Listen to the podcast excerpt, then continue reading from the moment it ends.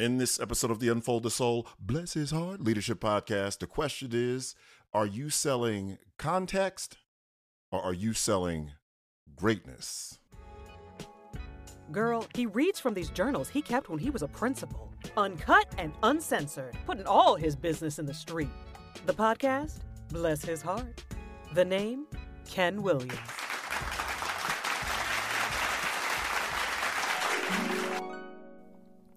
This day started with a visit from my assistant superintendent, Linda Tanner, and a visit from one of our board members, Mrs. Hunter.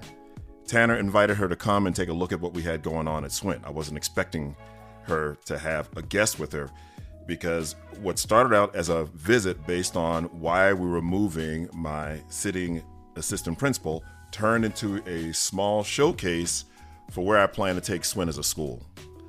Selling what I'm passionate about is a strength of mine. Tanner kind of turned me loose on Miss Hunter as her parent guest.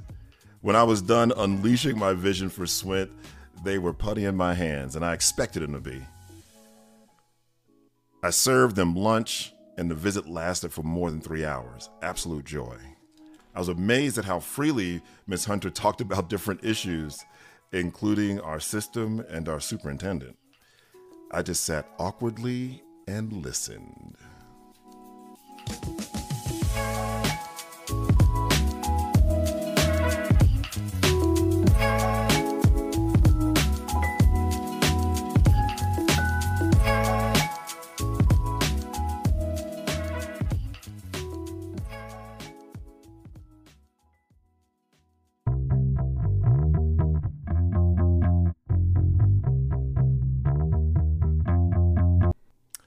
All right, baby, let's get into this. I'll tell you what, this week's podcast, I mean, everything happens for a reason, I believe. I mean, there is no coincidences in life.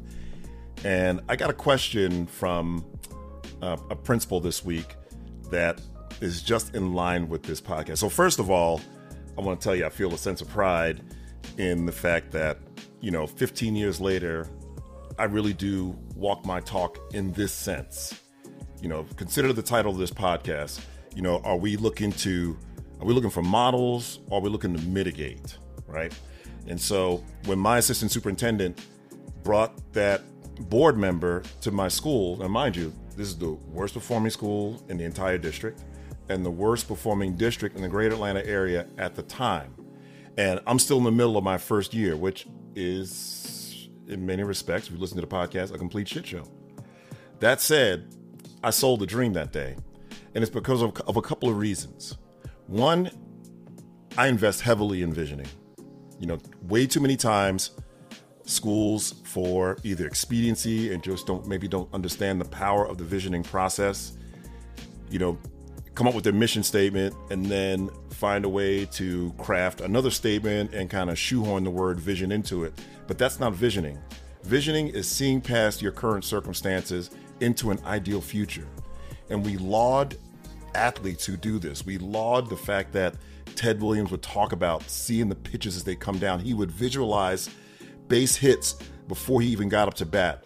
Uh, the way Larry Bird would visualize winning the three point contest at All Star games and then walk through the locker room after he did his visualization exercise, the rotation of every ball, how every ball went in. And then he'd walk around the locker room before the contest asking these professionals, these NBA players, who's coming in second.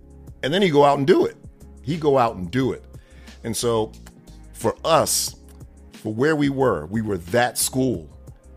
For us to see past our daily chaos, the daily circumstances, the daily shit show, we had to sit down as a staff and we didn't craft a vision statement.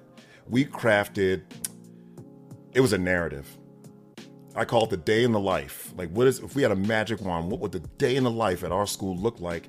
And we began outside in the parking lot when people park their cars. Like, what do we want them to see when they walk in? What do we want the condition of our lawn to be? Do we want weeds growing through the sidewalk and swiping at your shins as you walked in? And when you walked in, what do we want the foyer to look like? And that led to us having, you know, commissioning this guy to do this beautiful mural on these cinder block walls.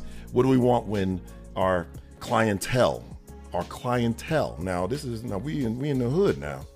I mean, it was nothing for mamas to come up in house coats and a bonnet and cussing somebody's ass out. But we had to get past all that, right? Our clientele didn't change, but we got to treat them like clientele. What do we want them to experience when they walk into the front office? And so we had a whole vision of that, that they be treated like clients, like that our, our front office staff would, you know, be very welcoming and also learn how to de escalate situations that were hot and intense. All these things. What do we want parents to see as they're walking down the hallways? Like we had what I call hood aspirations. We wanted every parent to be five minutes late for a parent meeting because there was so much great work in the hallways that they had to stop and read those things. So, my point is the reason I was able to sell such a compelling picture to our board member guest and my assistant superintendent is because we worked all that stuff out. I wasn't blowing sunshine, you know, I wasn't hyping things up. I was just talking about where we were going to go. And visioning helps you do that. It activates that side of the brain. You know, Einstein calls that, you know, the, the creative side of the brain to help see past where we are. Because to use the rational side of the brain is not going to work because you're too you're too much in the mess. Like what like what's right in front of you is often so daunting. It's hard to see past that to an ideal future. So you've got to carve out time to do a real visioning activity. And it's, it's what I do at schools. In fact, I'm heading to Houston today to do a two-day workshop on starting a movement. I'm gonna, you know, infuse some of that ruthless equity work into it, and we're gonna engage them in some visioning for where they want to go, their ideal future. And but more importantly, and the point I really want to drive home in this podcast is based on a question that I got from a principal recently and one that I hear all the time. So a principal said, "Hey, can can you point me in the direction of other school leaders who have both high poverty and high literacy rates? Like they, you know, in the midst of high poverty, working on high literacy rates." Now, the person who asked me this question, I know his heart and head and hands are in the right place. So I know he's looking for models, right? That that that's one thing. Looking for models, right? Looking for something that tells you I can do it too. And there's nothing wrong with that. When entrepreneurs uh, you know, set up time to talk with me and talk about how to get a consultancy started, one of my first questions is who's doing what you're doing now? Like, there's no sense in reinventing the entire wheel if somebody's out there doing what you do. And if they're doing it well, hey, see what you can draft off their model. Like, that's a model. But what I find more in our field is the other side of that, and that's mitigate. Like, almost like, um, you know, when I when I do workshops on site and I'll talk about, you know, how we moved our school culture from where it was to where it needed to be. You know, I get people on, you know, we take a break and couple people come up and ask me, "Hey, uh, yeah, so that sounds good." Or how many how many kids did you have at your school, Ken? And I say 753. Oh, we have we have 755. It's not going to work at our school. And so right there, they're not looking for a model. They're looking for ways to mitigate. Right? A- another um, built in excuse for why they're not going to make it. And I find we do more of that than we do looking for models. My friend and colleague and mentor, uh, Dr. Doug Reeves, talks about this. He talked about it years ago when he had those 90 90 90 schools, like 90% free and reduced lunch, 90% uh, achievement, 90% poverty. And he would give these examples from the stage, and people were just like, oh, that's good. Show me another one. And he showed, now another one and now another one. And the idea was like if you can't show me 15 of them that means it's not going to work for us. See that that's a mitigate mindset. That's when you're looking for those embedded excuses for why it won't work. And so my response to the principal who asked this was look i know your head's in the right place but i want you to be cautious because you're you're taking this information back to your leadership cohort because they want examples of high poverty and high literacy. Just make sure they're looking for models. Because the bottom line is this, and I'm proud of this as a principal. Yes, my school was nestled in the hood. Yes, we were 95% free and reduced lunch. Yes, we were six years of cycle failure. Yes, we were that school, the lowest performing school in the district. But I never, I never based any of our goals on context. I never based it on other schools that have 95% free and reduced lunch, 95% uh, kids of color. Never, never. Because I believe in universal practice, right? The, the same principles of belonging, um, achievement, uh, great literacy instruction, great collaboration, great collaborative culture, those transcend what your demographics are. And I've always operated that way.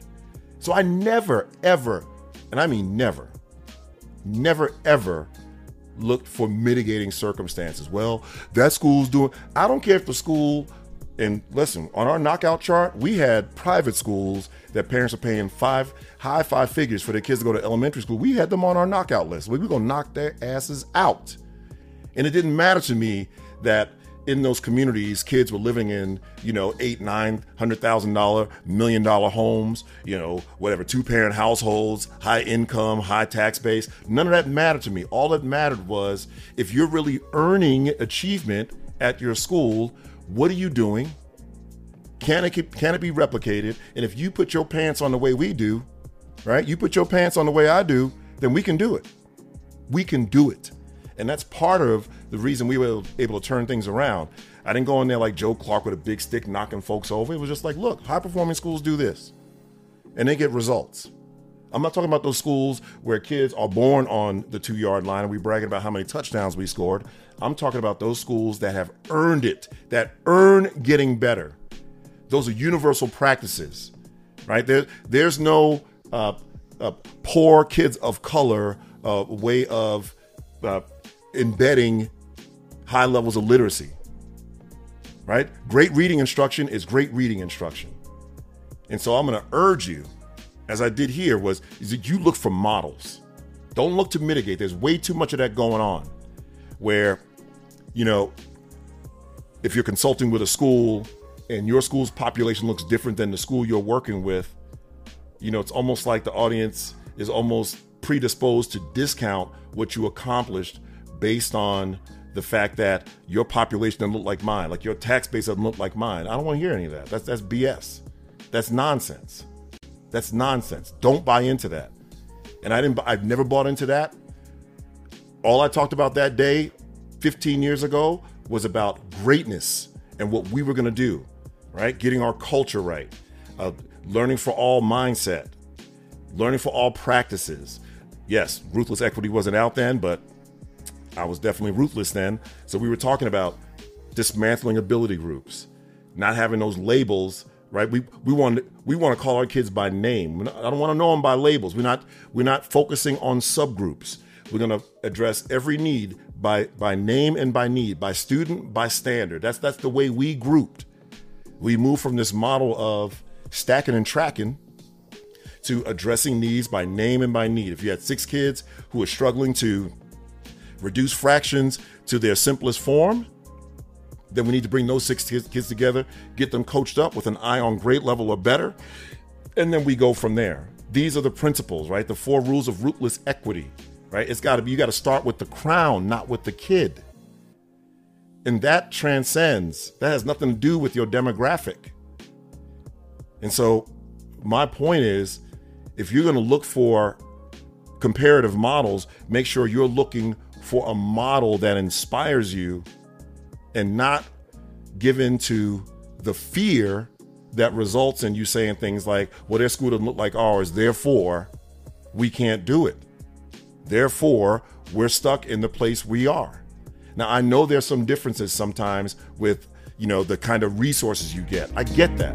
But there's some intangibles that transcend resources. A collaborative culture doesn't depend on the type of resources you get. It doesn't depend on money. It depends on what you do with the time. Everybody's got the same 24 hour pie. Every school's got the same seven hours when kids are on campus. It's how you divide that up. And the collaborative culture is important enough, if it's important enough to your learning for all culture, you make that happen. So is the same with MTSS time, RTI time, carving out that extra time for kids to accelerate when they're behind and to be extended and enriched when they already have it. Those things aren't dependent upon your population. That's dependent upon how you prioritize time at your school. And so I think one of the reasons why we were successful at my school and One of the reasons why I have success as a trainer, speaker, and consultant is because that's the mindset I take into every situation on every campus, with every team, with every leadership team, with every superintendent. That it's when I'm not buying, I'm not getting into your population. I'm not getting into that. If you need a model to know it's real, we can find that as long as you treat it like a model. Because when we mitigate, when we go to mitigate, that's fear talking. That's fear talking. That's that gremlin on the one side of your ear whispering that, well, those kids don't look like yours. Well, they're on that side of town. And that has nothing to do because, see, what happens is culture's built from the inside out, not the outside in.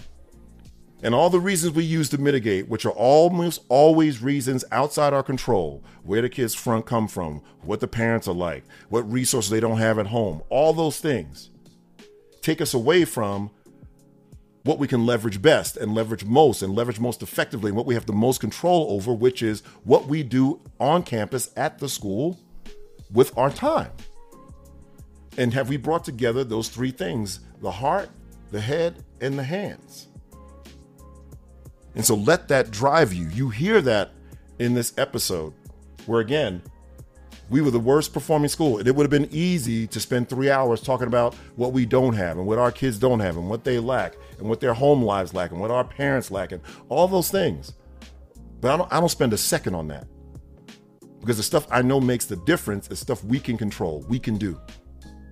We can do. I don't care what your where your school is, what your situation is.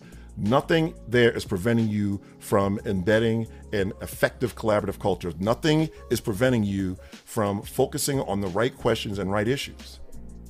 And that's the lesson I want you to take from this thing.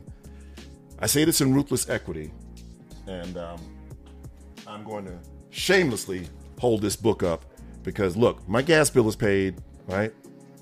My electric bill is paid. I'm good to go.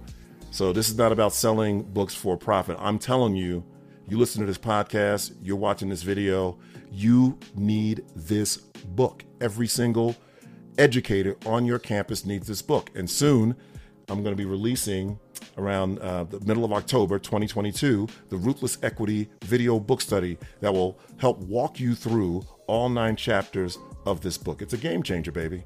It's a game changer. And one of the things I mentioned in this book is that there is a going for itness to greatness. It's no different than that YouTube channel you want to start, but you're afraid of what people think. It's no different than that business you want to begin that you've been thinking about, but you're afraid to take that step forward. It's no different from any of those things that ask you to stretch your hands as far as they can go, and then you realize your goal is just beyond that reach. It should scare you a little bit and excite you at the same time. There is a going for itness to all means all. When you really mean all means all, when it gets beyond a cliche, uh, beyond a statement that's on your lanyard, there's a going for itness to it. And that's what I was doing that day with those two people, with my assistant superintendent and the guests you brought to our school. I was selling them on greatness. This place where we're going to go, where we're going to end up, the transformation we're going to create, and then break down the things we're doing, the collective commitments to make that happen. And so I was ruthless about the factors that mattered and equally ruthless about not addressing the stuff that, yeah, I mean, it's real, but I'm not going to give it the power that a lot of people give it. I'm not going to give it. I'm not going to give our kids' home lives the power when they spend most of their waking hours with us. I'm not going to do that. And so I encourage you to do the same thing. There's a going for itness to it, and you've got to go for it. Nobody gets out of bed for mediocre goals. Nobody gets out of bed for some mediocre, generic, uninspired vision. What kept us going while we caught hell is something that I do that I know my friend and colleague out there, Brig Leane, Brig Leane does. Every single thing, every single decision we back mapped it to our vision. How does it how does it serve our vision?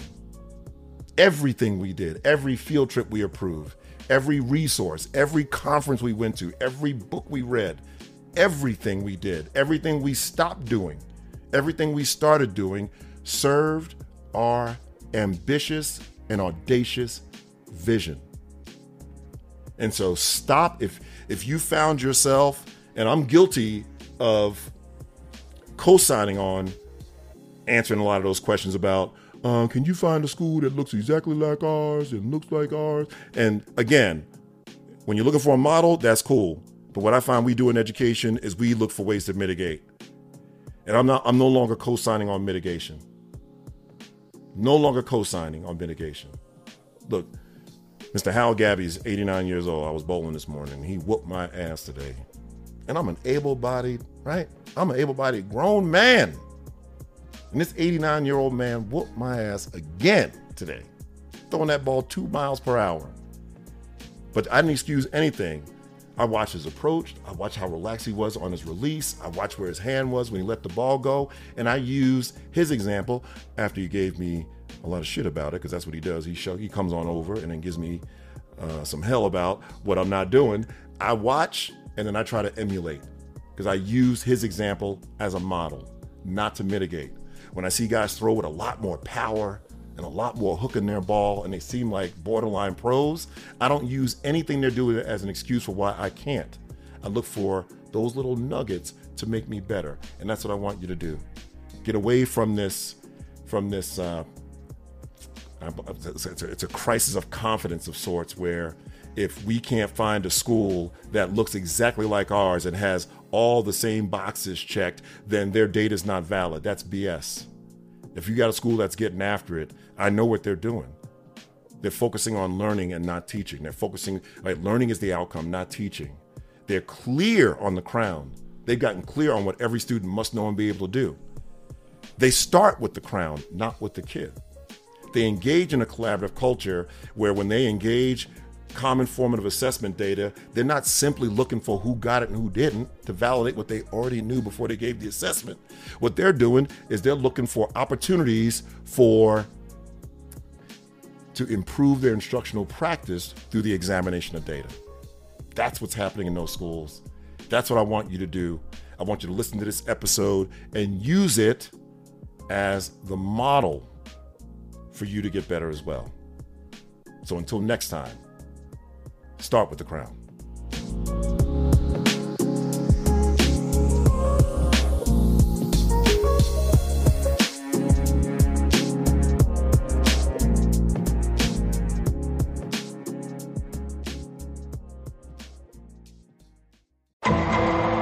Hey, my book, Ruthless Equity Disrupt the Status Quo and Ensure Learning for All Students, is out. It has been met with phenomenal response. I know this is less than humble, but uh, I prayed on it. And listen, our kids can't afford me to be humble. This book needs to be in the hands of every single educator without question. And that's not about selling books, that's about impact. I can make you one solid promise when you read this book. You will not utter the phrase, This book reminds me of another book I read. You will not utter that phrase. Ruthless Equity is my defining work. It's everything I believe, everything I know. It will change the game. It clarifies equity, which has been pulled in 500,000 different directions. So pick up your copy now. You can find it on Amazon.com. Just search Ruthless Equity, Ken Williams. Or I've got a large amount of demand for signed copies. If you want a signed copy of Ruthless Equity, go to my website, unfoldthesoul.com, go to the store in the menu tab, and order Ruthless Equity from my website. You'll see this information in, in the notes as well. Lastly, for schools and districts that would like to order 20 or more copies of Ruthless Equity, I am offering a 20% discount. That's 20% off of the list price if you order 20 copies or more. To do that, go to unfoldthesoul.com slash bulk 20, the number 20. It's unfoldthesoul.com slash bulk 20. Get your copy of Ruthless Equity today. It is a game changer, baby. On the next episode of the Unfold the Soul, Bless His Heart Leadership Podcast, leaders have an obligation to expand the vision of their staff. Get past your current circumstances and show them what greatness looks like, baby. Show them what it looks like. You've been listening to the Unfold the Soul, Bless His Heart podcast with Ken Williams. For more information about Ken, visit unfoldthesoul.com.